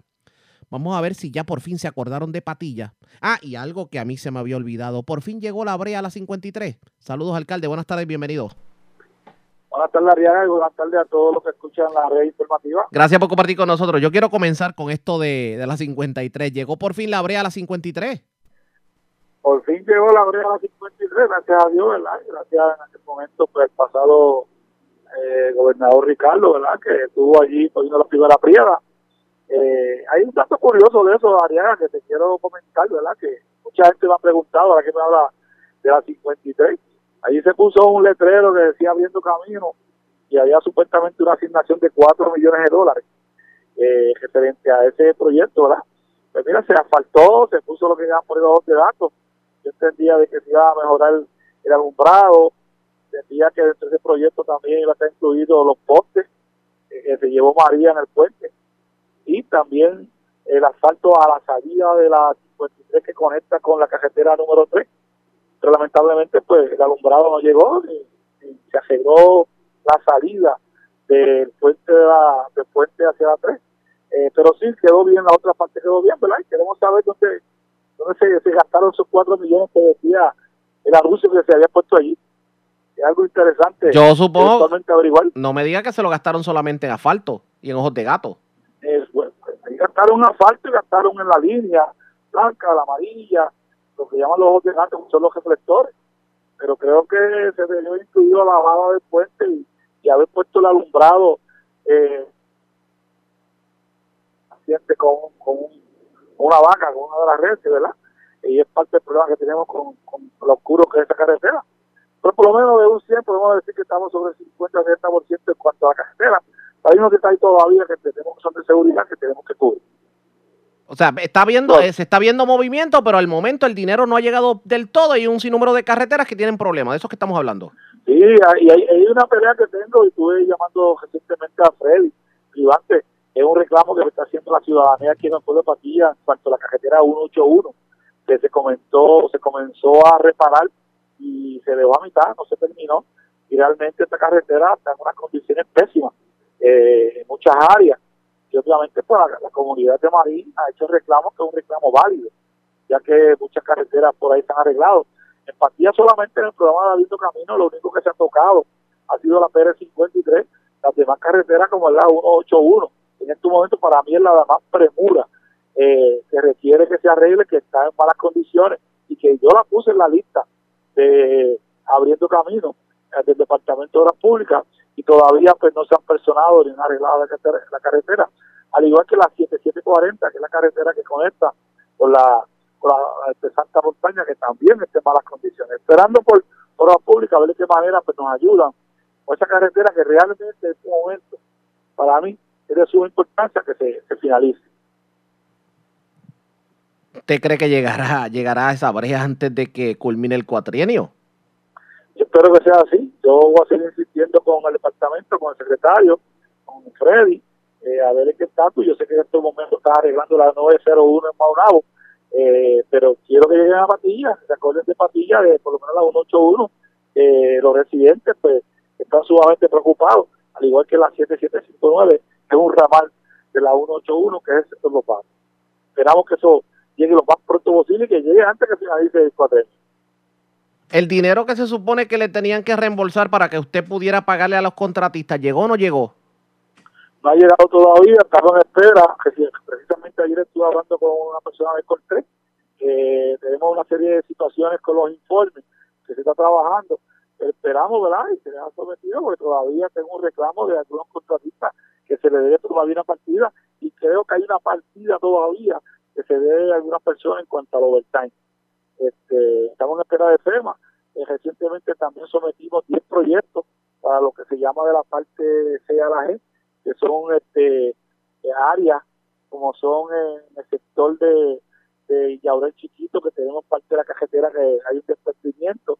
Eh, es un proyecto pequeño que supuestamente FEMA iba a adelantar eh, un dinero para nosotros poder empezar esos proyectos de, de, proyectos pequeños y estamos todavía en espera. Se está hablando, ¿verdad?, que antes que finalice el, año o a principio de año haya algún tipo de reembolso para que estos PW eh, se puedan llevar a cabo y estas áreas como Yaurel Chiquito, en el área de Riachuelo, en el área de la 181, este, podamos reparar esas áreas que son proyectos pequeños, ya que los proyectos grandes pues, en estos momentos pues, están lentos el proceso de, de llevar a cabo el PW, que es Project World Chip, el Scott Award, al igual que estamos en espera que entonces termine qué va a pasar con el, con el estadio municipal Ángel Italy.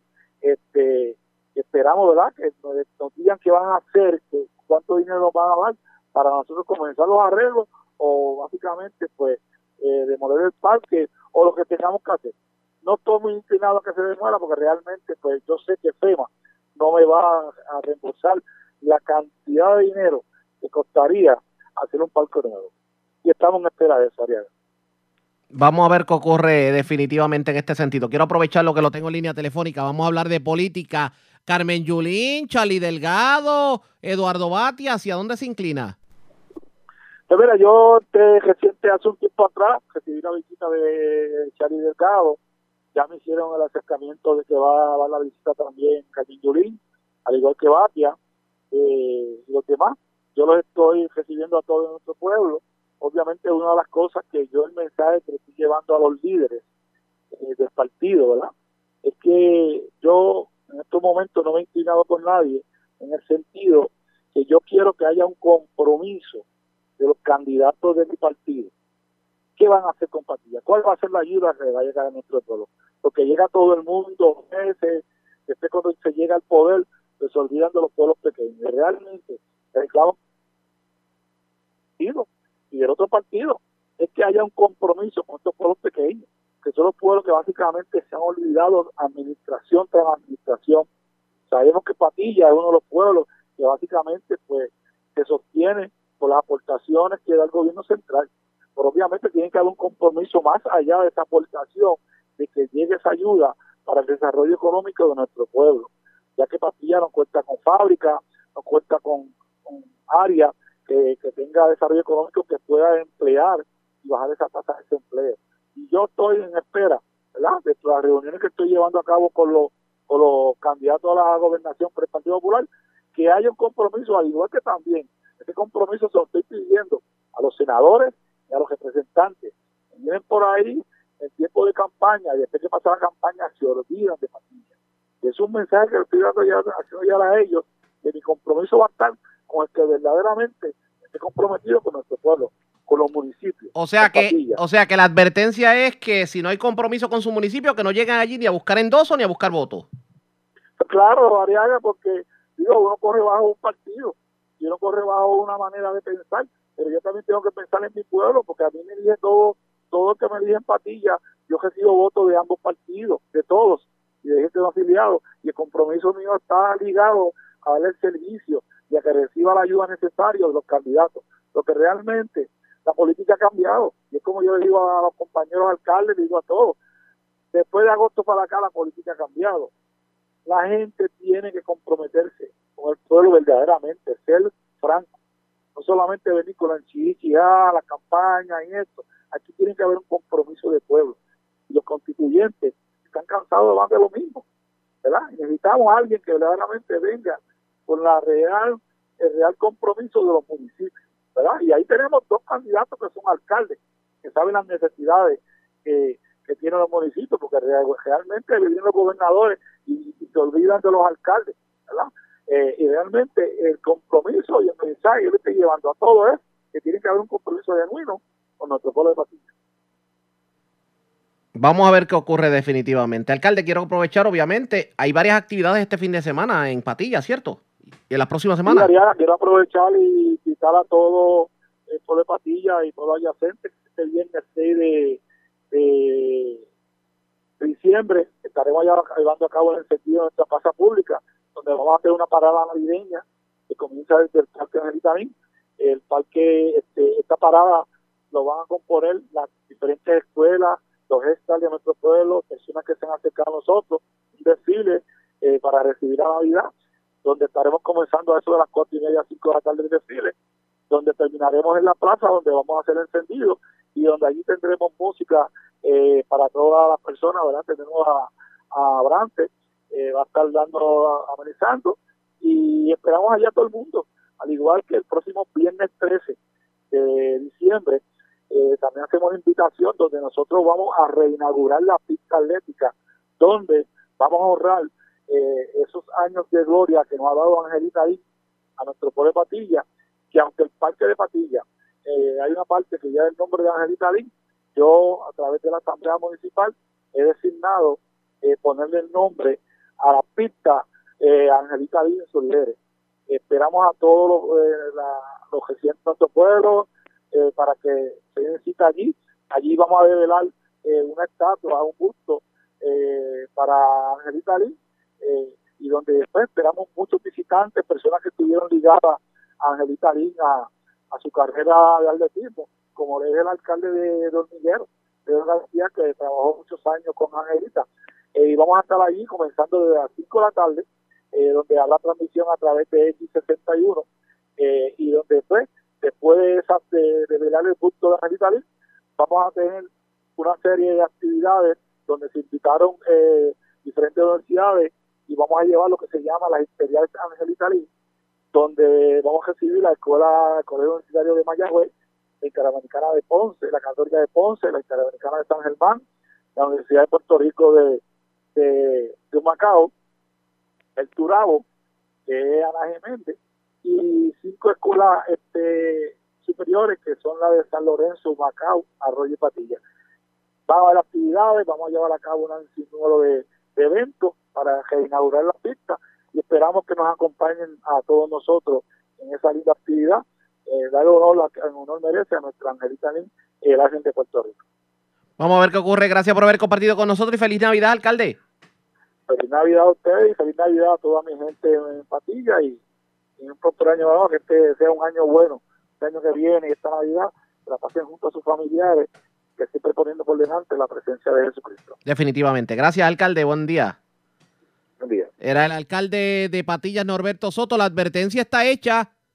Si llegan a Patillas los candidatos, inclusive a la gobernación, por su partido, y no tienen nada para Patillas, que no busquen ni endoso ni voto. ¿Qué ocurrirá en la política? Pendientes a la red informativa.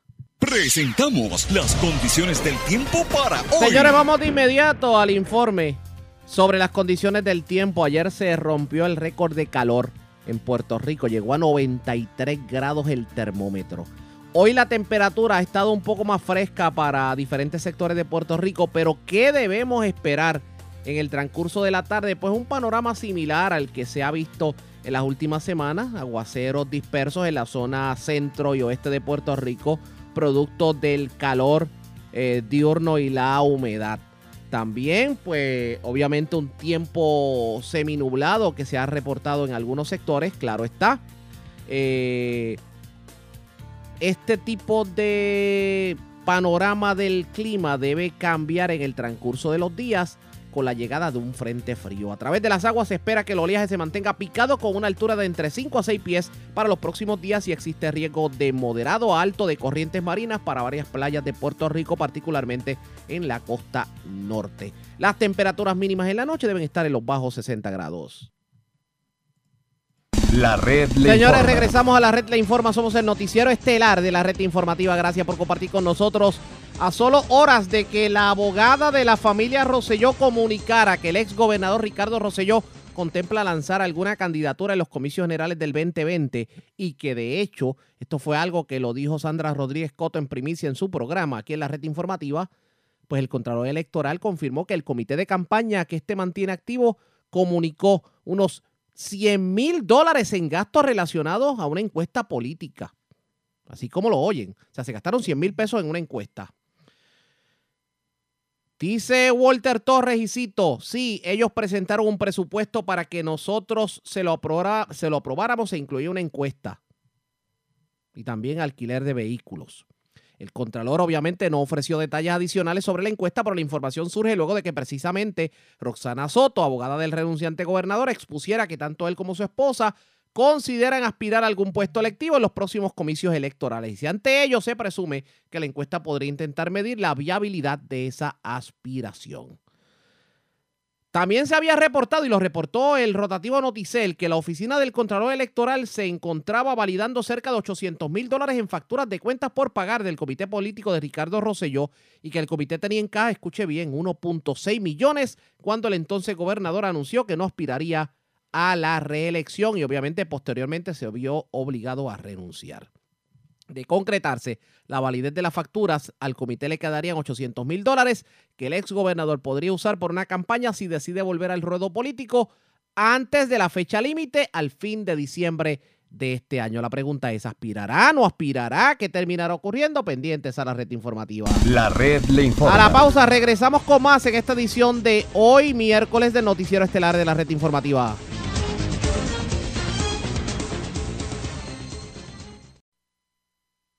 La red le informa. Señores, regresamos a la red Le Informa, el noticiero estelar de la red informativa. Gracias por compartir con nosotros.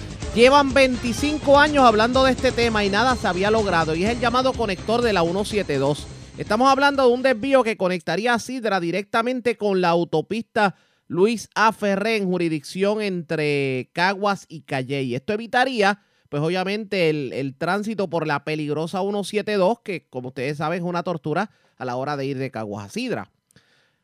En las diferentes administraciones, yo recuerdo que esto se hablaba desde los 90, pero parecería que hay luz al final del camino. Al menos eso lo dejó entrever el alcalde de Sidra, Javier Carrasquillo, en entrevista con Moraima Mercado, que alega el alcalde que por fin viene el dinero para construirse el llamado conector de Sidra Calley a través de la autopista. El conector es uno de los proyectos que, representaría para Sidra eh, el futuro de su desarrollo económico. Esta vía, como te dije, nosotros tenemos la, la gran desventaja de nuestra ubicación geográfica, pues no, no, nos provoca ese- esa fuga de consumo que te estuve hablando. Y la manera de corregir eso es eh, buscar la manera de, de- de acercar a Sidra al Expreso 52, que es la vía principal de desarrollo ¿verdad? comercial y económico eh, de esta zona, eh, y eso se logra con la construcción del conector. Esto es una vía eh, a cuatro carriles que conectaría a Sidra con el Expreso 52 en un tramo eh, que prácticamente tomaría algunos siete o ocho minutos llegar al expreso, lo que representa para Sidra un enorme paso en la dirección correcta para su desarrollo económico. La pasada semana tuvimos la visita aquí de la Junta de Supervisión Fiscal. Eh, estuvo el presidente de la Junta, el señor José Carrión, el tercero, junto a Jan- Natalia Yaresco, la, la directora ejecutiva de, la Junta de Supervisión Fiscal. Eh, y uno de los temas que discutimos fue que dentro de nuestro plan fiscal, el plan fiscal radicado, sabemos que el municipio de Sidra está dentro del plan piloto, de los 10 municipios que fueron seleccionados para, para presentar un plan fiscal. En el plan fiscal presentado por el municipio de Sidra se contempla el impulsar el desarrollo de este proyecto eh, con los fondos del CDBG-DR, consono con eh, eh, la posición de la autoridad de carretera que, presentó este proyecto como uno de los proyectos eh, programados, ¿verdad? Esto, y prioritarios para desarrollarse con los fondos del CDBG-DR, de, de, desastre, de Disaster Recovery. Así que nosotros estamos impulsando esa, esa iniciativa de la autoridad de carretera eh, y está contemplado dentro de nuestras proyecciones económicas para el futuro, pues el desarrollo de esta vía que es tan importante. Así que si hay un momento en la historia eh, de nuestro pueblo que este proyecto pues, es posible es ahora, con los fondos del CDBG eh, que han sido asignados a Puerto Rico, particularmente aquellos destinados al desarrollo económico. Así que estamos muy confiados en que el gobierno va a mantener esa política pública, eh, que finalmente se va a aprobar la construcción el desarrollo de este proyecto, proyecto que ya tiene, en principio tiene eh, una asignación inicial, eh, una asignación federal que habíamos obtenido en el 1996 para adquisición de terrenos y el desarrollo de, de la declaración de impacto ambiental que se realizó y está en revisión en estos momentos, y ya está diseñada la primera ruta de, este de este- de esta, de esta vía. Eh, así que estamos esperanzados en que esto se pueda eh, comenzar el desarrollo próximamente. ¿Y cuál sería la, la inversión de este, de este proyecto tan Pues mira, importante? este, este proyecto se estima eh, que debe estar en unos 110 millones de dólares. Eh, de esos 110 millones ya había habido una asignación original en 1926 de unos 30 millones de dólares, que eran para eh, los estudios iniciales, los estudios ambientales y diseño de la primera fase que ya se completó. Así que eh, estamos hablando que, que básicamente pues restarían algunos eh, 80 millones o, o 90 millones de dólares adicionales para el desarrollo de este proyecto, cosa que sabemos que es posible con los fondos del CDBG, porque estamos prácticamente hablando de una porción eh, ¿verdad? Eh, ínfima de, de- de la totalidad de los recursos asignados eh, al gobierno de Puerto Rico a través de los fondos del CDBG. Es un proyecto que esperan los sidreños por mucho tiempo.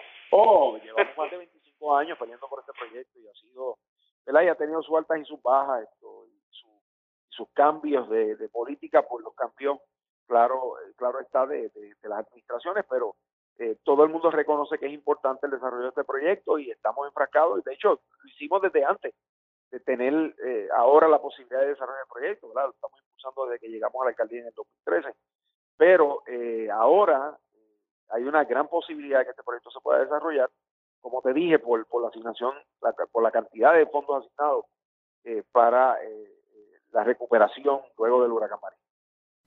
El alcalde de Sidra, Javier Carrasquillo, ya ustedes escucharon, esto es un proyecto que se viene hablando desde la década de los 90 y que pudiera ser un alivio eh, para los sidreños y sobre todo que propiciaría el desarrollo económico de esta ciudad. ¿Qué va a terminar ocurriendo? Ustedes pendientes a la red informativa. Bueno, señores, vamos a otro tema. ¿Cómo uno explica que las principales divisiones allá en Fiscalía de Fajardo y donde está el registro de la propiedad, todo el edificio estén sin teléfono desde María? Pues la comunicadora Evelyn Méndez Rivera, también ella es emplazadora y delivery. Todo el mundo la conoce como La Pitona por obviamente su participación en programas de televisión que la recordamos para la época de No Te Duermas. Pues hoy habló con Charlie Robles y cuestionó precisamente el que agencias de gobierno como estas no tengan teléfono. Esto fue lo que dijo. Oye, Bevin, ¿qué es eso? Que Fiscalía no tiene teléfono desde el huracán. Mira, mi amor, esto ya se cae de la mata. Inclusive, de ahí ellos también se han tratado de como, o sea, han dado querella muchísimas veces. Lo que pasa es que ahí, pues, naturalmente, tú tienes que saber, Charlie, el número de teléfono privado, el celular, el número de celular privado de la persona que tú te quieras comunicar Ah. para poder hablar. Ahí tú llamas y, ok, puede salir el número que suene, suene, suene, ahí no hay número. Ahí antes el número era 801-5900, si no me equivoco. ¿801? Eso ya dejó de existir desde María. ¿801 qué? 5900. Ajá. Ellos dejaron de existir desde cuándo y no han hecho nada. Y Charlie, con lo que se necesita es ese teléfono, ¿sabes? Ahí cuando la policía necesita comunicarse con, con un fiscal o algo, pues ellos tienen los números de los fiscales privados y lo consiguen. Si alguien quiere de, los pro- de la procuraduría y eso, pues lo llama a su celular privado. Déjame ver, yo estoy llamando, déjame ver qué sale. Ah, sí, no hay nada. Entonces la gente pensará, bueno, esta gente nunca contesta, esta gente esto. No, si ellos tuvieran el teléfono contesta, porque bastante diligentes que son, pero si no hay teléfono, dos años, no, dos años, no, sí, dos años ya, ¿verdad? Sí, bueno, más. Pues do- dos años y pico que se cumplió ya lo del huracán y mira, y así seguimos, pero como la emisora que la gente de San Juan y de todo Puerto Rico oye es el 1480, pues hay que decirlo por aquí, Charlie, hay que decirlo por aquí porque bastante que molesta eso. Oye, Bevin, pero ven acá, ¿y el, y el administrador del tribunal que, eh, ha- han hecho los intentos? No, lo que pasa es que, acuérdate, ese edificio es del Departamento de Justicia. La administración de tribunales es el tribunal allá. Y en el tribunal sí que hay teléfono, el 655-0620. Eh, lo- o sea, lo que no tiene es la fiscal, el edificio de la fiscalía. El edificio de la fiscalía que es aparte porque eso es Departamento de Justicia. Oye, pero dos años, ¿tú sabes lo que es eso? Sí, mi amor. No, y déjame decirte, y no es por falta de... ah, De hacer seguimiento. gestiones. Han hecho las gestiones, pero no hacen nada. Bueno. Hacer cambiar, cambiar el número y poner entonces un número, eh, otro cuadro con otra compañía para que tú veas. A lo mejor van y, y enseguida aparece No, el, el- Y, lo que y estaban. que los cambien porque ahora vienen hasta inalámbricos y vienen con cuadros y todo inalámbrico.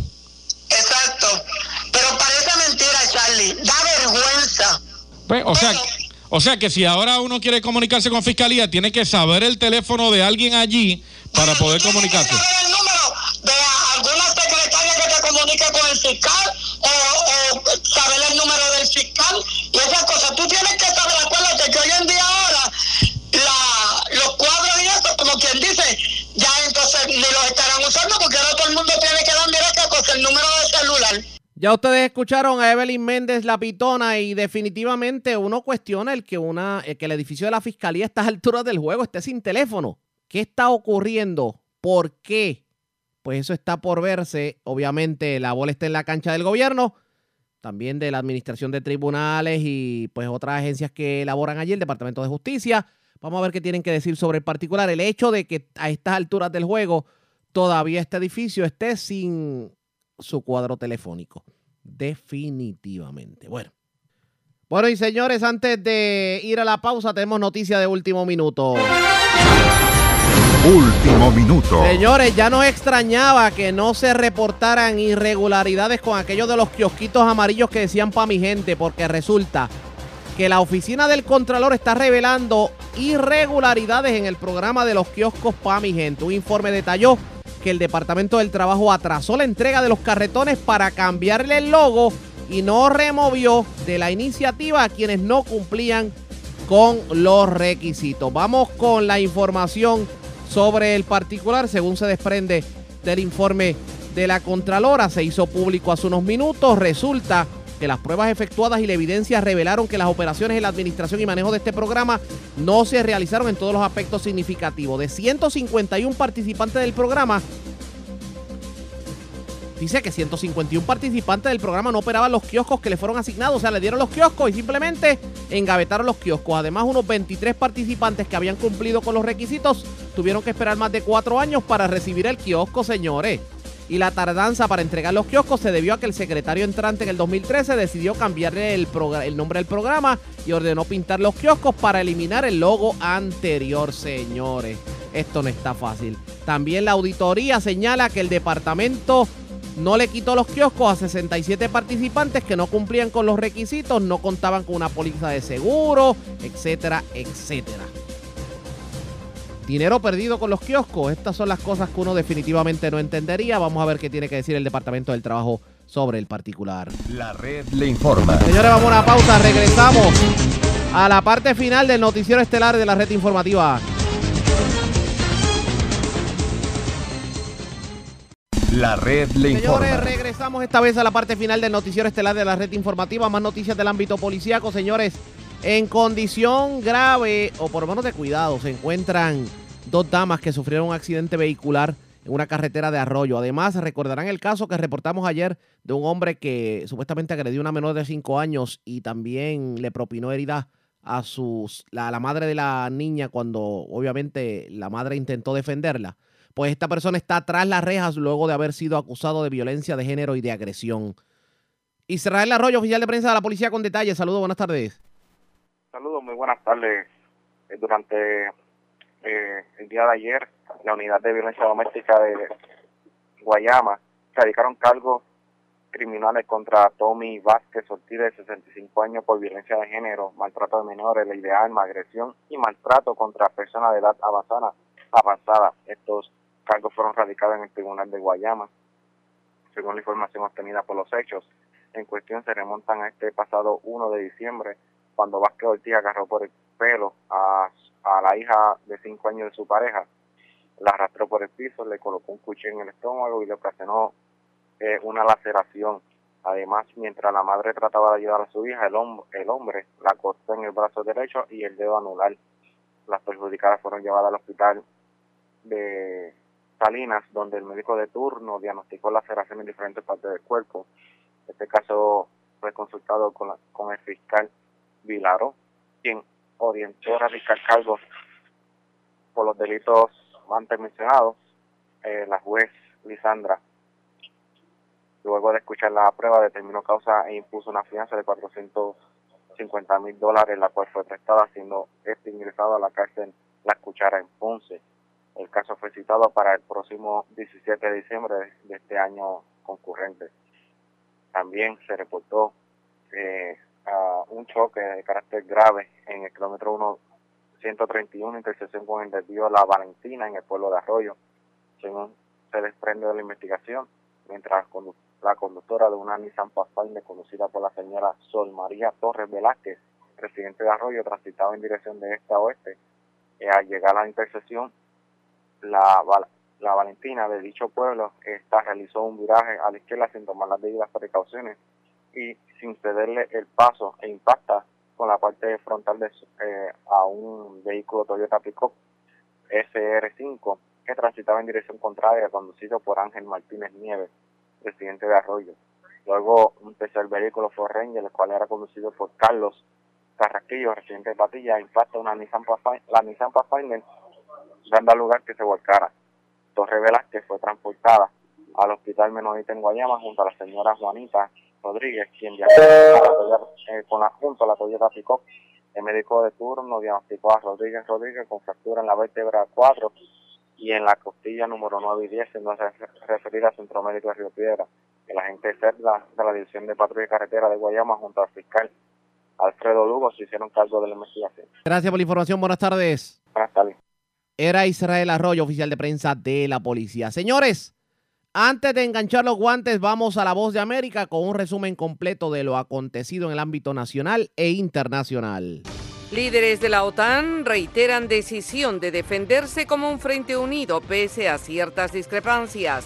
La investigación de juicio político al presidente Donald Trump avanza hoy al Comité Judicial de la Cámara de Representantes.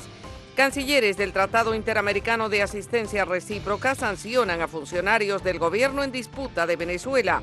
Y los Yankees de Nueva York conversan con Gary Cole de Houston y Stephen Strasburg del Washington. Cordiales saludos desde Washington. Soy Yoconda Tapia. Hoy es miércoles 4 de diciembre de 2019. Están en sintonía de La Voz de América. Líderes de la OTAN intentaron hoy restar importancia a sus diferencias, afirmando que siguen manteniendo un frente unido en cuestiones de seguridad y están decididos a defenderse pese a una serie de discrepancias entre los presidentes de algunos de los miembros más importantes de la alianza. El secretario general de la OTAN, Jens Stoltenberg, se refirió a la situación de la alianza de seguridad más grande del mundo en respuesta a las críticas que se escucharon el martes. La OTAN es ágil, la OTAN está activa, la OTAN se adapta, dijo. Mientras podamos ofrecer sustancia, la OTAN demuestra una vez más que podemos responder a un paisaje cambiante de seguridad y esa es la mejor forma también de proporcionar unidad a esta alianza, afirmó. Stoltenberg también señaló que los aliados europeos y Canadá han aumentado 130 mil millones de dólares a su gasto en defensa desde 2016, aunque el presidente Donald Trump se ha quejado de que están aumentando sus presupuestos militares demasiado despacio. Esto no tiene precedentes, esto nos hace más fuertes, dijo Stoltenberg sobre el aumento del gasto. El anfitrión del evento, Boris eh, Johnson, también ocupado con una decisiva campaña electoral en Gran Bretaña, dijo que claramente es muy importante que la alianza siga unida, pero es mucho, mucho más lo que nos une que lo que nos, que lo que nos divide, afirmó. Hoy, y tras una sesión de trabajo de pocas horas, se espera que los líderes de los 29 Estados miembros publicarán una declaración subrayando su compromiso con la OTAN en su 70 aniversario y para demostrar que la alianza se adapta a las amenazas modernas y a posibles nuevos adversarios como China. Y precisamente la controversia más fuerte en la cumbre de la OTAN fue la discrepancia entre los presidentes de Estados Unidos y Francia. El reporte es de Bricio Segovia. Uno de los momentos más tensos de la jornada estuvo protagonizado por Trump y el presidente francés. Emmanuel Macron generó controversia antes de la cumbre por decir en una entrevista que la OTAN se encuentra en un estado de parálisis cerebral. Hacía referencia a la pasividad que a su juicio había mostrado la Alianza Atlántica ante la incursión de uno de sus miembros, Turquía, en Siria. Son unas declaraciones muy duras. Cuando haces una afirmación como esa, es una muy pero muy desagradable declaración, esencialmente para los 28 países. En una rueda de prensa conjunta tras su encuentro, ambos mandatarios dejaron a un lado la buena relación que hasta ahora habían mantenido para enzarzarse en varias discrepancias que concluyeron con esta respuesta de Macron. Seamos serios. Trump insistió en la necesidad de que los países miembros aporten el 2% de su Producto Interno Bruto al grupo, señaló que algunos ya comenzaron a hacer un mayor aporte económico y que la OTAN está adquiriendo una visión más panorámica. La OTAN se ha centrado en la Unión Soviética y Rusia, así que es algo nuevo que ahora estemos también abordando las implicaciones de nuestra seguridad por el auge de China. El secretario general de la OTAN, Jens Stoltenberg, que se reunió con Trump, destacó que el gigante asiático es la segunda nación que más invierte en defensa después de Estados Unidos. Trump, por su parte, abogó por negociar con China. Rusia realmente desea alcanzar un acuerdo nuclear y de control de armas, y eso es inteligente y nosotros también creemos que sería bueno y también deberíamos incluir a China. Bricio Segovia, Voz de América, Washington.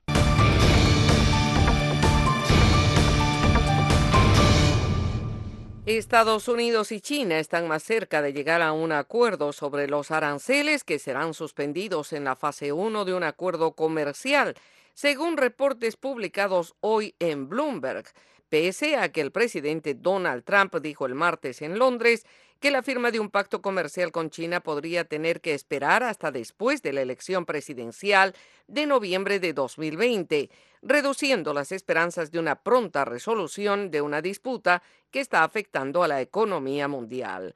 Trump dijo que no tiene una fecha límite para un acuerdo para poner fin al conflicto comercial y arancelario con China. Me está yendo bien, muy bien en un acuerdo con China y si quiero hacerlo, no es si quieren hacerlo, yo sí quiero hacerlo y veremos qué sucede, dijo el mandatario. Por su parte, el secretario de Comercio de Estados Unidos, Wilbur Ross, agregó que un cronograma para cuándo llegar a un acuerdo no es significativo. El presidente Trump dijo que existe la posibilidad de que no se cierre hasta después. Creo que el punto que estaba tratando de hacer es que necesitamos un acuerdo adecuado.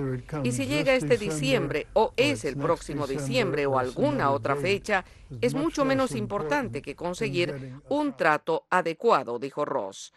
El secretario de Comercio ha sostenido que la fecha de mediados de diciembre sería una fecha límite natural para cualquier acuerdo si se puede llegar a uno. Pero en declaraciones a la cadena CNBC dijo que si bien las conversaciones a nivel de personal con China continúan, no hay negociaciones de alto nivel programadas por ahora.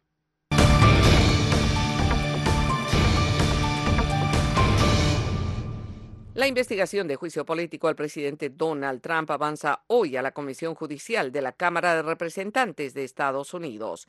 Luis Alberto Facal en el informe. La Comisión Judicial de la Cámara de Representantes de Estados Unidos, liderada por los demócratas, celebrará sus primeras audiencias hoy miércoles sobre el posible juicio político al presidente Donald Trump cuando cuatro expertos legales se presenten ante el panel para discutir los motivos constitucionales del juicio político. La audiencia se produce un día después de que la Comisión de Inteligencia de la Cámara emitiera un informe de 300 páginas acusando a Trump de mala conducta al buscar la interferencia política ucraniana en las elecciones presidenciales de 2020. El representante Adam Schiff, demócrata por California, preside la Comisión de Inteligencia. Y quiero subrayar también la gravedad de esta mala conducta porque el presidente informó a todos los departamentos en los que buscamos registros, el Departamento de Estado, la Oficina de Presupuesto de Gestión, que tiene los registros sobre la retención de la ayuda, el Departamento de Defensa, su propio personal de la Casa Blanca, para negarse a entregar un solo documento en respuesta a la citación del Congreso. El presidente ordenó a los testigos que no se presentaran. El presidente usó su cargo para intimidar a los testigos. Hablando el martes en Londres, donde asistía a la cumbre de la OTAN, Trump continuó desacreditando la investigación de juicio político que ya lleva casi tres meses. El engaño de la acusación no va a ninguna parte. El Partido Republicano nunca ha estado tan unificado como lo está ahora. Nunca he visto algo así. Los líderes republicanos de la Cámara de Representantes que respondieron al informe de los demócratas dijeron que no hay nada convincente, que no hay nada abrumador para avanzar con un juicio político. Luis Alberto Facal, Voz de América, Washington. La legisladora Kamala Harris se retira de la campaña por la nominación presidencial demócrata de 2020. Tony Cano reporta. La senadora estadounidense Kamala Harris de California, quien cumple su primer mandato en el Congreso y es considerada como una líder en ascenso del Partido Demócrata y crítica abierta de las políticas de inmigración del presidente Trump, puso fin este martes a su candidatura en la carrera presidencial. Hice un balance y analicé esto desde todos los ángulos y en los últimos días he tomado una de las decisiones más difíciles de mi vida, dijo en un correo electrónico la legisladora. Mi campaña para presidente simplemente no tiene los recursos financieros que necesitamos para continuar, puntualizó en su comunicado. Harris, de 55 años, se posicionó como una candidata unificadora que podría dinamizar la base de progresistas jóvenes y diversos del partido, a la vez que atraía a votantes más moderados. Sin embargo, después de subir a dos dígitos en las encuestas de opinión, después de un fuerte desempeño de debate en junio, Harris se deslizó fuera del nivel superior en los últimos meses y se encontraba a la saga de los principales eventos de recaudación de fondos de los candidatos. Tony Cano, Voz de América, Washington. Cancilleres de los países miembros del Tratado Interamericano de Asistencia Recíproca, el TIAR, sancionaron a 29 funcionarios del gobierno en disputa de Venezuela, incluyendo prohibiciones para movilizarse y abrir cuentas en 16 países de las Américas. Adriana Núñez Rabascal es la enviada especial de la Voz de América e informa desde Bogotá. Entre los sancionados figuran el propio presidente en disputa Nicolás Maduro, su esposa Cilia Flores, su canciller Jorge Arreaza y su vicepresidenta Delcy Rodríguez. Los países miembros del Tratado Interamericano de Asistencia Recíproca TIAR, reunidos en Bogotá, advirtieron en su declaración final que harán todos los esfuerzos para acercar al gobierno de Maduro. Se reitera que la crisis política, económica y social en la República Bolivariana de Venezuela representa una amenaza para el mantenimiento de la paz y la seguridad del continente. El comisionado de Exteriores del gobierno interino de Venezuela, Julio Borges, manifestó que la medida busca seguir presionando los centros neurálgicos que sostienen lo que él califica como la dictadura de Maduro. Que más bien hay un proceso donde Venezuela y Cuba, ambas dictaduras, ya le han declarado la guerra a la democracia en la región. Durante el encuentro, el presidente de Colombia, Iván Duque, acusó a Maduro de albergar en Venezuela a los cabecillas del ELN y las FARC. Se ha dedicado a promover, a patrocinar, a auspiciar grupos armados ilegales que desde su territorio y con su anuencia pretenden atacar a la población colombiana. Adriana Núñez Rabascal, Voz de América, Bogotá. La red le informa. Señores, enganchamos los guantes. Regresamos mañana jueves a la hora acostumbrada, cuando nuevamente a través de Cumbre de Éxitos 1530, del 1480, de X61, de Radio Grito y de Red 93, también de Top 98. Le vamos a llevar a ustedes el resumen de noticias más completo de la radio. Hasta entonces, que la pasen bien.